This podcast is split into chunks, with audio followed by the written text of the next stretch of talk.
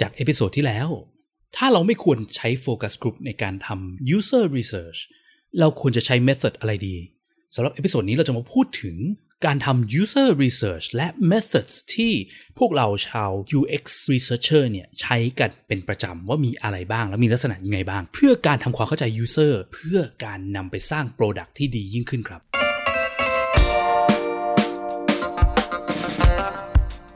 ยินดีต้อนรับเข้าสู่ผักสดพอดแคสต์รายการที่จะพูดถึงการพัฒนา product ให้ดีที่สุดสำหรับลูกค้าของคุณ เพื่อธุรกิจที่ยั่งยืนกว่าด้วยกระบวนการ user experience design และ research กับผมพิษพิจารณาลัตนาที่คุณ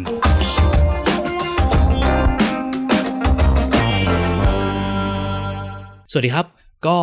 episode นี้ยังพูดถึงเรื่องการทำ user research กันอยู่เนาะจากตอนที่แล้วเนี่ยที่ได้พูดถึงว่า focus group เป็นสิ่งที่ Steve Jobs เขาไม่ค่อยปลื้มเท่าไหร่เนาะและมันมักจะเป็น method ที่มีปัญหา เวลาที่เราจะนำไปเพื่อทำความเข้าใจคนที่เป็น user ของเรา เพื่อนำสิ่งที่เรียนรู้เนี่ย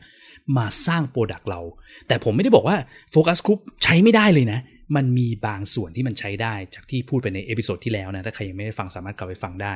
เพียงแต่คือปกติแล้วว่าถ้าจะต้องการ Data ที่เยอะมากเพียงพอที่จะช่วยให้เราสร้าง product ได้ดีเนี่ย ทำแค่ focus group อย่างเดียวอาจจะยังไม่พอ อาจจะต้องมีการทำ research ประเภทอื่นประกอบด้วยนะครับ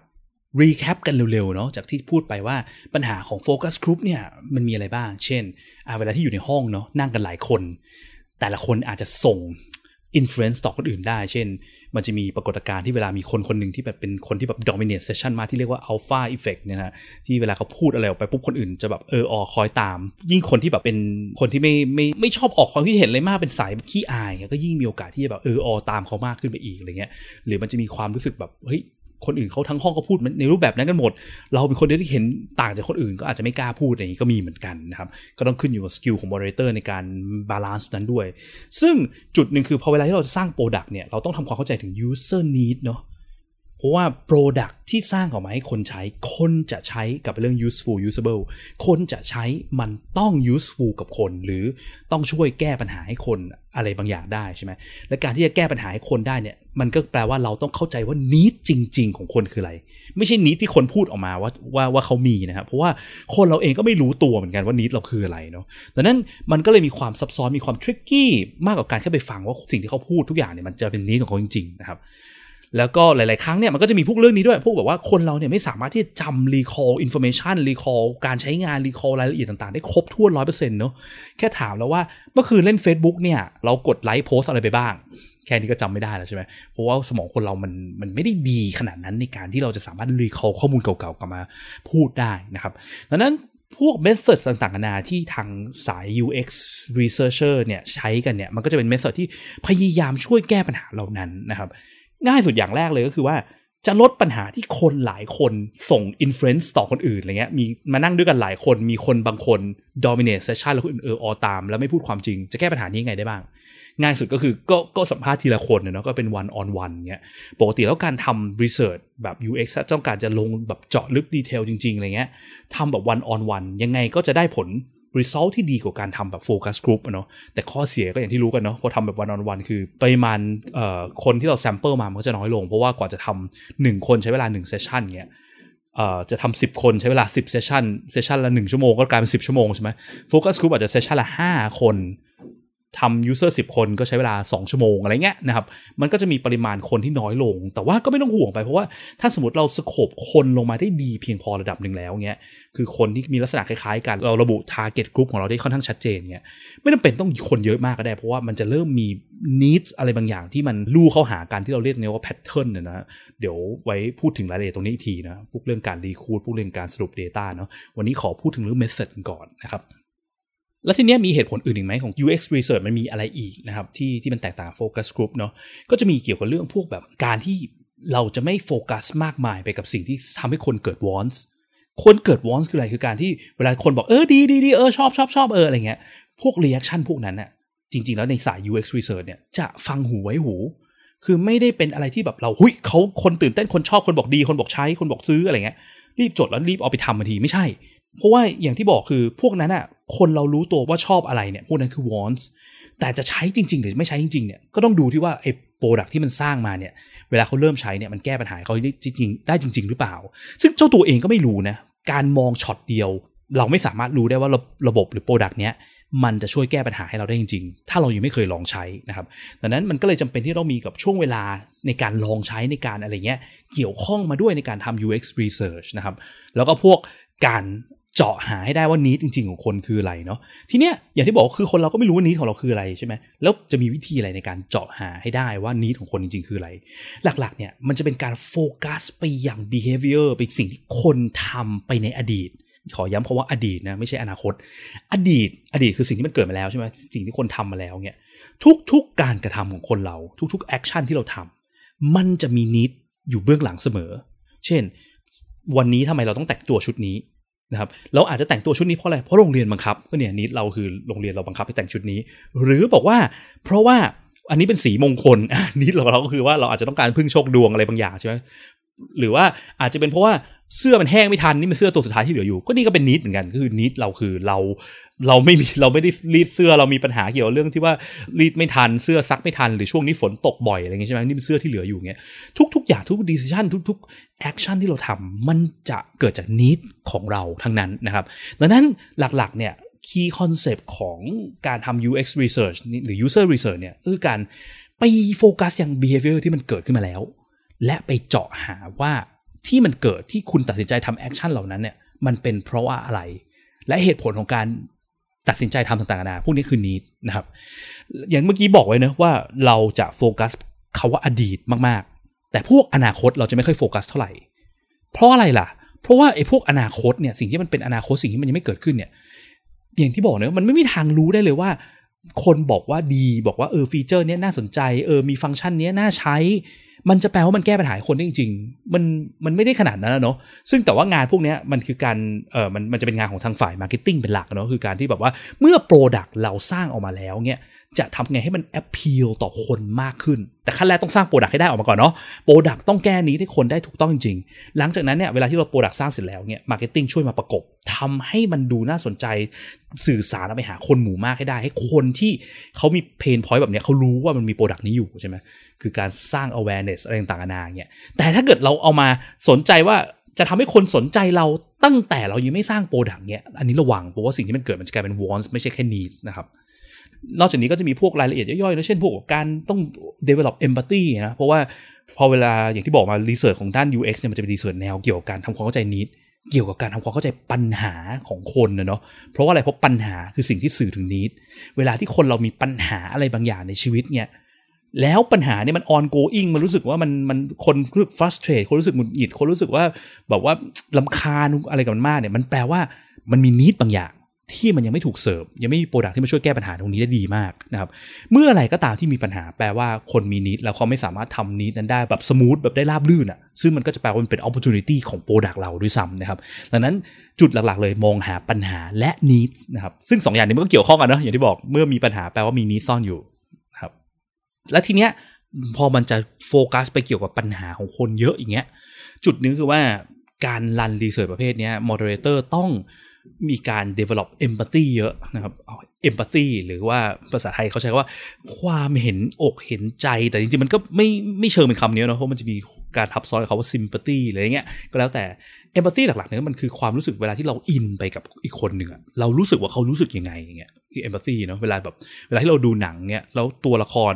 พระเอกโดนจับไปทรมาน แล้วเราก็รู้สึกว่าเศร้าแทนพระเอกเราน้ำตาไหลเงี้ยนี่คือ empathy ที่เรา develop ขึ้นมากับกับตัวละครเนาะเรารู้สึกอินไปกับเขาอะไรเงี้ยคือเวลาที่เราไปฟัง story ของคนต่างๆนาเงี้ยจุดหนึ่งคือเราต้องพยายามอินไปกับ ปัญหาของเขาให้ได้ถ้ามองในมุมมองเขาให้ได้ปัญหาคืออะไร อย่ารีบไปด่วนตัดสินนะเนาะเพราะว่าเคยเจอหลาย ๆ ครั้งเนี่ยคือ moderator ที่ยังประสบการณ์ไม่ค่อยเยอะเท่าไหร่เงี้ยหลาย ๆ ครั้งไปรีบตัดสิน หรือการใช้คำที่ไม่ค่อยเหมาะสมเท่าไหร่เงี้ยเช่นบอกสมมติว่า user พูดว่าเออไม่ค่อยออมเงินเลยก็ของมันน่าซื้อไปหมดเลยอะก็เลยช้อปปิ้งแบบเดือนละสามสี่หมื่นอย่างเงี้ยถ้าเราเป็น conversation ที่เราคุยกับเพื่อนเนี่ยเราอาจจะหันไปด่าเพื่อนว่าเฮ้ยไอ้บ้าเงินไม่เก็บเงี้ยแก่ไปไม่มีตังค์ใช้พอดีจนตายพอดีโง่หรือเปล่าอะไรเงี้ย พวกนี้ใช้ได้เมื่อเราอยู่ในโหมดเพื่อนคุยกัน หรือว่าคุยกับคนรู้จักใช่ไหมแต่เมื่ออยู่ในโหมด moderator สิ่งแรกที่เราควรต้องตั้งคำถามตลอดคือว่าทำไมเขาถึงคิดแบบนั้นทำไมเขาถึงรู้สึกแบบนั้นทำความเข้าใจเขาให้ได้ถามทำไมไปเรื่อยพอเราฟัง root cause ของกระบวนการคิดของ user เราได้มากขึ้นเรื่อยๆเนี่ยเราจะเกิดความรู้สึกว่าอินแบบเขาอืมจริง ๆ นะ ก็พอเห็นภาพได้นะ แล้วหลาย ๆ ครั้งเนี่ยจริง ๆ มันก็เป็น skill ที่ยากเลยนะคือเคย train moderator หลายคนเงี้ยบางทีคือ คือมันก็ขึ้นอยู่กับประสบการณ์ของ moderator ด้วยคือบางครั้ง moderator ที่มีประสบการณ์ชีวิตน้อยเงี้ยแบบไม่เคยได้ประสบอะไรมากๆมายเท่าไหร่เงี้ยบางทีแบบการอินไปกับ story พวกนี้มันมันจะยากกว่านิดนึง แต่ก็ไม่ใช่ว่าทำไม่ได้นะทำได้เพียงแต่ว่าต้อง keep in mind ตลอดว่าอย่ารีบไปด่วนตัดสิน user เวลาที่เราสัมภาษณ์เขาเวลาที่เราต้องการทำความเข้าใจเขาเพื่อมาสร้าง product ให้เขาเนาะทำความเข้าใจปัญหามันเกิดจากอะไรคืออะไร แล้วอินไปกับมันให้ได้แล้ว พอเมื่อเราอินไปกับมันได้เนี่ย เราจะอยากสร้าง product มาแก้ปัญหาให้เขานะครับซึ่งมัน powerful มากๆเลย นะครับทีนี้มาพูดถึงเรื่อง method กันบ้างดีกว่าเนาะบอกว่าไม่ได้ใช้ focus group ใช่ไหมแล้ว method ที่ทาง UX research หรือ user research เนี่ยเราใช้มีอะไรบ้างเนาะตัว basic สุดก็ user interview นะจับ user มานั่งแล้วก็สัมภาษณ์ บางทีเขาก็เรียกว่า in depth interview ใช่ไหมคือแบบว่าแบบเชิงลึกสัมภาษณ์เชิงลึก ไม่ใช่สัมภาษณ์เชิงตื้น สัมภาษณ์เชิงตื้นนี่คือประมาณไหน คือประมาณว่าสัมภาษณ์แบบเรามีเซตคำถาม list มาเต็มเลย สมมติมีสัก 30คำถาม แล้วก็ถามตอบไปเรื่อยๆ คุณชอบอะไร คุณใช้ product นี้ ทำไม แล้วคุณคิดว่าถ้าเปลี่ยน product นี้เป็นแบบนี้จะดีไหมพอ user ตอบดีไม่ดีชอบไม่ชอบปุ๊บอะไปคำถามต่อไปไปคำถามต่อไปไปคำถามต่อไป มันจะไม่มีการเจาะอะไรเลย คือมันจะไล่ตามเซตคำถามไปเรื่อยๆเนาะอันนี้คือการสัมภาษณ์แบบเชิงตื้น ซึ่งก็ไม่แนะนำสุดๆนะคือมันแบบนั้นน่ะจริง ๆ มันใช้ที่เหมาะสมกว่าคือไม่จำเป็นต้องเอา user มานั่งสัมภาษณ์ก็ได้ทำเป็น survey ส่งให้ user ทำอะไรเงี้ยครับทำจากที่บ้านอะไรเงี้ยหรือไปยืนแจก survey คนตอบเนี่ย คือมันไม่ได้ลงลึกมาก แต่สิ่งที่มันได้คือมันสามารถได้ Data จากคนหมู่มากได้ระดับหนึ่งคือปริมาณคนมันจะเยอะมันช่วยสปอร์ตว่าสิ่งที่เราเข้าใจเนี่ยมันมาจากคนหมู่มากจริงๆอะไรอย่างเงี้ยนะครับแต่ว่าทีนี้กลับมาเรื่อง user interview เนาะ user interview อย่างที่บอกมันเป็นเชิงลึก พอเชิงลึกเนี่ยคืออะไรคือให้ user เล่าเล่าพูดนั่นพูดนี่เราถามคำถามไปเรื่อยใช่ไหมแล้วก็อาจจะมีถามคำว่าทำไมอย่างที่เมื่อกี้บอกอะทำไมทั้งนั้นทำไมอย่างนี้ทำไมคุณคิดแบบนั้นล่ะอะไรเงี้ยก็คือ เราก็ถามไปด้วยแล้วก็ให้ user เล่าไปด้วยอย่างเงี้ยแล้วก็เป็น conversation ที่เจาะลงรายละเอียด ก็สามารถ develop empathy ได้อะไรเงี้ยใช้ได้ระดับหนึ่งนะครับ แต่ว่ามันก็มีปัญหาตามมาอีกแหละ คือสมมติว่าเราจะพูดถึงการทำ research เกี่ยวกับการใช้งาน product ต่างๆนานาเนาะเช่น สมมติจะทำ research ให้แบบอะ Google เงี้ย Gmail เงี้ยระบบอีเมลใช่ไหมถาม user มีปัญหาการใช้งานอะไรบ้าง ถ้าใครที่ใช้อีเมลอะไรอยู่เช่นใช้ Gmail ใช้ Yahoo Mail เงี้ยสมมติถามว่าปัญหาการใช้งานของอีเมล ที่คุณเจอมามีอะไรบ้างจงตอบมาเดี๋ยวนี้อะไรเงี้ย มันจะแบบนึกไม่ออกเนี่ยมีอะไรวะมันมีนะแต่จำไม่ออกจำไม่ได้อะไรเงี้ยเพราะว่าอะไรเพราะว่าอย่างที่บอกสมองคนเรามันการรีคอลข้อมูลจากความว่างเปล่ามันยากพอมันยากเสร็จปุ๊บสิ่งที่มันเกิดคืออะไรคือการให้มันนั่งเล่าเปล่าๆเนี่ยมันไม่สามารถที่จะเล่ารายละเอียดได้ครบนะครับคือแบบจะให้สรุปประสบการณ์ปัญหาที่เคยใช้ Gmail มา 10 ปี ในประโยคเดียวหรือ 2 ประโยคหรือภายใน 5 นาทีเงี้ยมันยากมากนะครับ แล้วก็อีกปัญหาหนึ่งที่อาจจะเจอกับการทำ user interview แบบทั่ว ๆ ไปบ้านๆเนี่ยคือว่าเรื่อง vocabulary ของ user คือหลาย ๆ ครั้งเนี่ย user ที่เราไปสัมภาษณ์เนี่ยเขาอาจจะไม่ได้มีคลังคำศัพท์ในหัวเขาหรือ vocabulary เนี่ยที่จะใช้ในการพรรณนาสิ่งต่างๆ ที่เขานึกในหัวออกมาได้ถูกต้อง 100%ตัวอย่างเช่น อย่างเคยเจออย่างเขาว่า text box อย่างเงี้ยใช่ไหมคือช่องที่ให้เรากรอกข้อมูลเงี้ย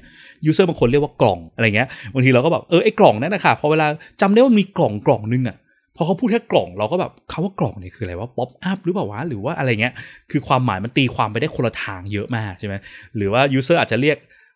ปุ่มเงี้ยปุ่มมันคือสิ่งที่ถ้าเรากดใช่ไหม button อย่างเงี้ยเขาจะเรียกว่าช่องซึ่งจริงๆปุ่มมันควรจะนูนออกมาใช่ไหมแต่ช่องมันคือบุ๋มลงไปอะไรเงี้ยเพราะเขาไม่รู้เขาจะบรรยายพวกนี้ออกมายังไงเขารู้มันสี่เหลี่ยมสี่เหลี่ยมช่องมั้งมันควรจะมีไอ้ช่องอันนี้แบบนี้ค่ะ หรือว่าเคยเจอแบบว่าไอ้ช่องนั้นน่ะค่ะ มันมีปัญหาคือชอบมองไม่เห็นช่องนั้นประจำแบบเราก็จะแบบช่องคืออะไรครับ แค่แค่อาจจะทำความเข้าใจแค่จุดเดียวใน UI อาจจะใช้เวลา 15 นาทีเนี่ยในการบรรยายพรรณนาจนกระทั่งเราเข้าใจเขาเงี้ยมันก็ยากมากนะครับ หรือแม้กระทั่งพวกคำพรรณนาโวหารต่าง ๆ เช่นสมมติว่ายูเซอร์บอกเนี่ยปุ่มอะมันเล็กมากเลยอะแล้วแบบมองไม่เห็นเงี้ยคือเขาว่าเล็กมากของเขาเนี่ยเราอาจจะจินตนาการว่าอ๋อสงสัยมันคงเป็นแบบเล็กอยู่ตรงนิดนึงเลย แต่จริงๆเราเปิดเข้ามาจริงๆเขาว่าเล็กมันอาจจะแบบโหใหญ่แบบเกือบครึ่งจอก็ได้ แต่สาเหตุที่เขาไม่เห็นเนี่ย อาจจะไม่ใช่เพราะว่ามันเล็ก แต่อาจจะเป็นเพราะว่าสีมันไปผสมพรางกับจุดอื่นมันสีมันเหมือน background อะไรเงี้ยมันก็เลยทำให้มันไม่เด่นพอปัญหาเขาว่าเด่น ไม่ใช่เขาว่าเล็กอะไรเงี้ยมันก็จะมีพวกเรื่องคำพรรณนาต่างๆนาที่มันไม่เห็นภาพไงถ้าพูดกันปากเปล่านะครับเหมือนกับฟังพอดแคสต์เงี้ยเนาะฟังพอดแคสต์บรรยายเกี่ยวกับเรื่อง UI บางทีมันก็ยากเนาะในการบรรยายให้เข้าใจให้ได้เงี้ยโดยเฉพาะยิ่งถ้าสมมติผมไม่ได้ทำงานด้านนี้เงี้ยหรือผมไปคุยกับคนที่แบบ เขาไม่ได้ ทำงานด้านคอมด้านอะไรเขาไม่รู้ว่าแต่ละอย่างมันเรียกว่าอะไรบนหน้าจอเงี้ย pop-up คืออะไรเงี้ยเขายังไม่รู้เลยเขาเรียกว่าไอ้กล่องไอ้ช่องช่องที่มันขึ้นมา แล้วมันก็ผุดผุดอะค่ะแบบอย่างเงี้ยมันก็คืออะไรวะ มันก็จะยากมากเหมือนกันใช่ไหมดังนั้นมันก็จะมี method ต่อมาคือ method ที่มันทำให้เราเห็นภาพเดียวกับ user ได้ง่ายขึ้นมากขึ้น ช่วยให้ user จำรายละเอียดต่างๆ ได้มากขึ้น method ที่ 2 ที่จะพูดถึงเนี่ยเขาเรียกว่า contextual inquiry ครับ contextual inquiry เนี่ยตามชื่อมันเนาะ context context แปลว่าสถานการณ์บริบทของ user ใช่ไหม inquire แปลว่าการสอบถาม contextual inquiry คือการไปสอบถามหรือไป interview เนี่ยในสถานที่ในบริบทการทำงานการใช้งานของ product จริง ๆ ของ user นะครับ อันนี้เป็นเมธอดที่ผมแบบเข้าไปเรียนตอนที่ไปเรียนปริญญาโทด้าน human computer interaction เนี่ยเป็นเมธอดแรกที่เขาพูดถึงเลยมันก็เลยฝังใจอยู่ตลอดเวลาว่าเนี่ยมันเป็นแบบมันเป็นพระเอกของด้าน user research เลยหรือเปล่าวะอะไรเงี้ยนะครับ ก็เลยค่อนข้างคุ้นเคยตรงนี้เพราะว่าโดนจับทำกันบ้านแบบกันบ้านแรกก็ทำในเมธอดเนี้ยกันแบบ 20-30 ชั่วโมงในการ analyze data ต่างๆนานานะครับลักษณะมันเป็นไงบ้าง contextual inquiry contextual inquiry เนี่ยหลักๆ คือ แทนที่เราจะไปนั่งสัมภาษณ์ user แบบตรงๆเนาะนั่งให้เขาเมาท์ไปเรื่อยๆเงี้ย เรามานั่งพร้อม user ให้ user เปิดระบบที่เขาใช้อะแล้วเล่าไปด้วยพร้อมกันกับการเปิดใช้งานไปด้วยดีไหมหนึ่ง user ก็จะเห็นภาพชัดเจนขึ้น มันจะช่วยให้เขาจำรายละเอียดต่างๆนานาดีขึ้นนะ เพราะถ้าเกิดอย่างที่บอกเล่าปากเปล่าเนี่ย คนเรา recall ข้อมูลในหัวยาก ไม่คนเรารีพอข้อมูลในหัวได้แย่มากใช่ไหมกับการที่เราเปิดหน้าเมื่อกี้พูดถึง Gmail ใช่เปิดหน้า Gmail แล้วก็ลองใช้ไปเรื่อยๆ ประกอบไปด้วยเงี้ยเออใช้ Gmail ส่งอีเมลปกติทำอย่างนี้เออจำได้แล้วไอ้ปุ่มเนี้ยปุ่มที่แบบให้ edit ตัวอักษรเนี่ย เปลี่ยนเป็นตัวหนาบางทีเปลี่ยนไปมันก็ไม่เห็นจะเปลี่ยนเลยก็ต้องมานั่ง refresh หน้าอะไรเงี้ยคือเขาจะจำรายละเอียดแม่นขึ้น ง่ายขึ้น เพราะนี่มันคือกระบวนการทำงานของสมองคนเราเนาะการ recognize หรือการเห็นภาพสิ่งที่เคยเห็นมาก่อนไปด้วยเนี่ย มันจะช่วยไป trigger ไปดึงข้อมูลอื่นๆ กลับมาทำให้เราดึงข้อมูลกลับมาพูดได้ง่ายขึ้นนะครับ แล้วก็เวลาที่ user อธิบายต่างๆนานา user พูดถึงจุดหนึ่งใน UI อย่างเงี้ยเราก็จะเห็นภาพชัดเจน อ๋อ สิ่งนี้ สมมติเขาบอกเนี่ยมันเล็กไปนะ แต่เรามองไปเห็นปุ๊บเรารู้ปั๊บเลยมันไม่ได้เล็กนี่มันใหญ่เบ้อเลอเลย อะไรเงี้ยเราก็จะได้เข้าใจภาพเห็นภาพบางที user อาจจะพูดผิดหรืออะไรก็แล้วแต่นะเขาว่าช่องของ user เราจะเห็นภาพชัดอ๋อมันไม่ใช่ช่องมันคือ pop-up อะไรเงี้ยเราเห็นภาพไปด้วยพร้อมกัน ช่วยให้ทาง user ดึงข้อมูลกลับมาได้ง่าย อธิบายก็ง่ายขึ้น ช่วยให้เราเข้าใจภาพได้ชัดเจนยิ่งขึ้น เข้าใจคำพรรณนาของ user ได้ชัดขึ้นนะครับ ก็นี้เป็น method ที่เรามักจะใช้ประจำบ่อยมากนะครับ คือ user interview อย่างที่พูดไปตอนแรกเนี่ยเราไม่เคยได้ใช้เท่าไหร่ ซึ่ง contextual inquiry เนี่ยเราก็มักจะใช้ในเวลาที่แบบ ถ้าเราจะทำ research เรื่องเกี่ยวกับการใช้งาน product ที่ user ใช้งานมาก่อนอยู่แล้วใช้อยู่เรื่อยๆอย่างเงี้ยให้ user มาช่วย walk through แล้วก็เล่าให้เราฟังนะเรียกว่า contextual inquiry อีก method หนึ่งที่เราทำบ่อยๆนะครับเรียกว่า directed storytelling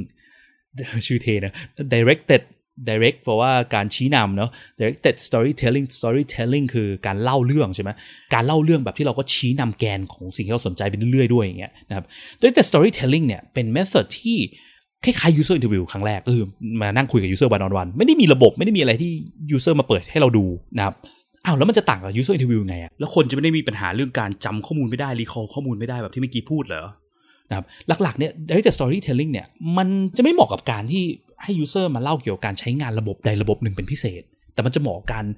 ทำความเข้าใจภาพรวมการใช้งานภาพรวมสิ่งที่เกิดในชีวิต user ที่ไม่ได้เกี่ยวกับระบบใดระบบหนึ่งเนี้ยอย่างตัวอย่างที่ผมเคยทำเช่น อาจจะ user เล่าเกี่ยวกับว่าการใช้งานบัตรเครดิตทั่วไปเนี่ยซึ่งเขาก็ไม่ได้พูดถึงการใช้งานในแอปแอปหนึ่งใช่ไหมอาจจะเป็นการใช้งานตั้งแต่แบบว่าอะไปเช็คยอดบัตรเครดิตที่ไหนไปช้อปปิ้งยังไงไปเช็คแต้มยังไงไปแลก แต้มยังไงไปเช็คคูปองยังไง ซึ่งอาจจะทำจากทั้งคูปองทั้งเล่มทั้งอะไรเงี้ย มันก็จะเป็น method ที่ค่อนข้างเหมาะกับทางพวก Service Design หรือว่า Customer Experience ที่เขาไม่ได้ดูเจาะไปยังตัว Product ใด Product หนึ่งแต่มองภาพรวมอะไรเงี้ยนะหรือว่าแบบพวกอะไรที่แบบมันไม่ต้องเป็นต้องให้ user recall ภาพเยอะแยะอะไรเงี้ย เช่นแบบการเริ่มต้นซื้อกองทุนของคุณเนี่ย คุณมีการเข้ามาสู่วงการกองทุนได้ไง คือเขาคงไม่ได้ดูจากที่เดียวอย่างเงี้ยเขาอาจจะดูแบบห้าหกที่อะไรเงี้ยเนาะรวมทั้งเพื่อนเล่าให้ฟังเนี่ยเราจะแบบไปนั่งอยู่กับเขากับเพื่อนช่วยคุยกันเหมือนครั้งแรกที่คุณคุยเรื่องกองทุนให้ดูหน่อยเงี้ยมันมันก็คงแบบกระอักกระอ่วนเนาะก็ใช้การทำ direct storytelling ได้ คือเป็นอะไรที่ภาพรวมกว้างกว่าเก็บภาพรวมอะไรเงี้ยนะครับ แล้วทีเนี้ยมันต่างกับ user interview ยังไง นะครับหลักๆเนี่ยอย่างที่ตามชื่อมันเนาะ directed storytelling การเล่าเรื่องโดยที่ชี้นำไปด้วย หลักๆ เราจะโฟกัสไปยังให้ user เล่าเรื่องที่เกิดขึ้นมาในอดีตให้เราฟัง เช่น สมมติจะทำรีเสิร์ชเกี่ยวกับพวกอะการใช้งานธนาคารนี้ใช่ไหมเราก็จะบอกว่า ครั้งล่าสุดที่คุณใช้งานเอ่อเนี่ยคุณใช้บริการของธนาคารนี่นี่นี่เงี้ยเล่าให้ฟังหน่อยได้ไหมครั้งนั้นทำอะไรเกิดอะไรขึ้น แล้วเกิดอะไรแบบไหนช่วยเล่าทีละขั้นเลย แล้วในขณะที่เขาเล่าทีละขั้น เช่นเออเขาเงินเดือนออกเขาไปที่ธนาคาร แล้วก็คนเยอะเขาก็เลยต้องออกมาใช้ ATM อะไรเงี้ยเราก็อาจจะเจาะถามไปด้วยอะแล้วทำไมคุณถึงไม่ใช้เปิด mobile banking ใช้ล่ะเอาแล้วทำไมคุณถึงอย่างนั้นเอาแล้วทำไมคุณถึงอย่างนี้ทำไมทำไมทำไมถามทำไมไปเรื่อยเราก็จะเจาะหา need กับ pain point หรือปัญหาต่างๆของเขาได้นะครับ ซึ่งก็สิ่งสำคัญคอหลักของ ที่ทำให้ directed storytelling แตกต่างจาก user interview ก็คือว่า directed storytelling แกนของมันคือ story ที่ user เล่าในอดีตนะ ไม่ใช่อนาคตนะ เพราะอย่างที่ตอนแรกบอกไปเนาะอดีตสำคัญกว่าอนาคต อดีต behavior ที่มันเกิดมาอดีต พวกนี้มันมี need รองรับหมดแล้ว แต่ในอนาคตมันไม่แน่ใจว่ามันจะรองรับ need จริงหรือเปล่านะครับอย่าไปถามเขาว่าถ้าสมมติว่าเออเป็นอย่างนี้จะดีไหมจะใช้ไหมคิดว่าจะใช้ยังไงดีอะไรเงี้ยพวกนี้ถามได้นะ แต่อย่าไปฟังรีซอลที่อย่าไปเชื่อร้อยเปอร์เซ็นต์ถ้ามัน ตรงกันข้ามมันคอนทราดิกกับสิ่งที่เขาบอกว่าในอดีตเขาทำให้เชื่อในอดีตมากกว่าอนาคตนะครับ แล้วนอกเหนือจากนี้มันก็จะมีเมธอดอื่นอีกมากมายเนาะแต่ 2 อันเนี้ยไอ้ contextual inquiry กับ directed storytelling เนี่ยเป็นสิ่งที่เรา practice design เนี่ยเราทำประจำเลยฮะคือแบบว่าทำถ้าเมื่อไรก็ตามที่มี research ที่ต้องทำเกี่ยวกับเรื่องพวก understand เนี่ยเราจะโฟกัสเพียงสองตัวนี้ก่อน เพราะว่ามันครอบคลุมค่อนข้างเยอะ แต่ข้อเสียของมันก็อย่างที่บอกมันใช้เวลาเยอะมันคอสมันเยอะมันใช้เวลานานถ้าเกิดเราต้องการแบบเก็บรายละเอียดเยอะสมมติว่ากลุ่มฐานลูกค้าเราเยอะมากที่ใช้งานเราเป็นหลักแสนหลักล้านเนี่ยแล้ว user เขามีปัญหาการใช้งานเงี้ย มันก็คุ้มค่านะผมว่า แต่ถ้าเกิดสมมติว่า user มีใช้กันอยู่ 50 คนอะไรเงี้ยมันอาจจะไม่คุ้มค่าเลยกับการมาลงทุนทำตรงนี้นะครับนอกเหนือจากนี้ก็มี method เช่นพวก diary study ซึ่งก็เป็นการที่แบบเช่นให้ user ลองใช้งานนั่นนี่อะไรเงี้ยแล้วให้เขาแบบลองจดบันทึกรีพอร์ตเหมือนเขียน diary ทุกวันเงี้ยสาวันอะไรเงี้ยใช้งาน 30 วัน เขียนบันทึกมา 30 วัน ส่ง result ให้เราเรื่อยๆเงี้ยเราก็จะสามารถเก็บภาพรวมทำความเข้าใจได้ในระยะยาวที่ไม่ใช่แค่ครั้งเดียวนะเพราะว่า ถึงแม้ว่าไอ้พวกเมสเซจสองอันที่พูดมาเมื่อกี้มันช่วยให้เขา recall ข้อมูลกลับมาได้ดีเพียงไหนอะแต่มันก็อาจจะมีโอกาส miss เอาได้เยอะเหมือนกัน ถ้าเราต้องการ research แบบ understand ที่ใช้เวลามากขึ้นเนี่ยเราพอมีเวลาเงี้ยทำ diary study อาจจะเป็นสิ่งที่เหมาะสมก็ได้นะครับ แล้วนอกเหนือจากนี้พวกการมีออนไลน์ survey feedback form ต่างๆ นานา ในระบบเราที่คนเขาใช้อยู่แล้วเงี้ยมีช่องทางให้ user เขาพิมพ์รายละเอียดเนื้อหาสิ่งที่เขาเป็นเจอปัญหาต่างๆ เข้ามาให้เรา มันก็ถือเป็น user research ในประเภทหนึ่งเนาะแล้วก็ดีใช้ได้ด้วยนะครับ แต่สิ่งสำคัญคือต้อง make sure ว่า user เขาสามารถหาฟอร์มนี้เจอนะเพราะหลาย ๆ ที่เขาแบบเอาฟอร์มไปซ่อนหรืออะไรเงี้ยมันก็จะเป็นปัญหาได้ ก็ episode นี้ก็เท่านี้แล้วกันครับ นี่คือภาพรวมเกี่ยวกับ method ของการทำ user research ในพวก understand เนาะเดี๋ยวครั้งหน้าจะมาลง method เกี่ยวกับขั้นตอนการ test บ้างดีกว่าเวลาที่เราสร้างอะไรบางอย่างออกมาเราจะมา test กับ user เนี่ยมันมีรูปแบบอะไรยังไงบ้างนะครับก็เท่านี้แหละครับ สวัสดีครับ สุดท้ายถ้าคุณชอบ episode นี้นะครับ รบกวนช่วยกดไลค์กดแชร์ episode นี้ด้วยนะครับ แล้วก็ถ้าคุณยังไม่ได้กด Follow อย่าลืมกด Follow หรือ Subscribe ในช่องทางที่คุณฟัง เพื่อที่จะได้ไม่พลาดเมื่อเรามี episode ถัดๆไปออกนะครับ หรือถ้ามีคำถามมี feedback หรือว่ามีสิ่งที่อยู่ในใจที่อยากจะฟังเกี่ยวกับเรื่องเกี่ยวกับการสร้าง product ด้วยกระบวนการ user experience design research เนี่ยนะครับ ก็สามารถกดที่ลิงก์ในฟอร์มด้านล่างของ episode นี้เพื่อที่จะ ส่งคอมเมนต์ feedback หรือว่าคำถามหรือไอเดีย episode ถัดไปมาให้เราได้เลยนะครับ แล้วก็พบกันใหม่ใน episode หน้าครับ สวัสดีครับ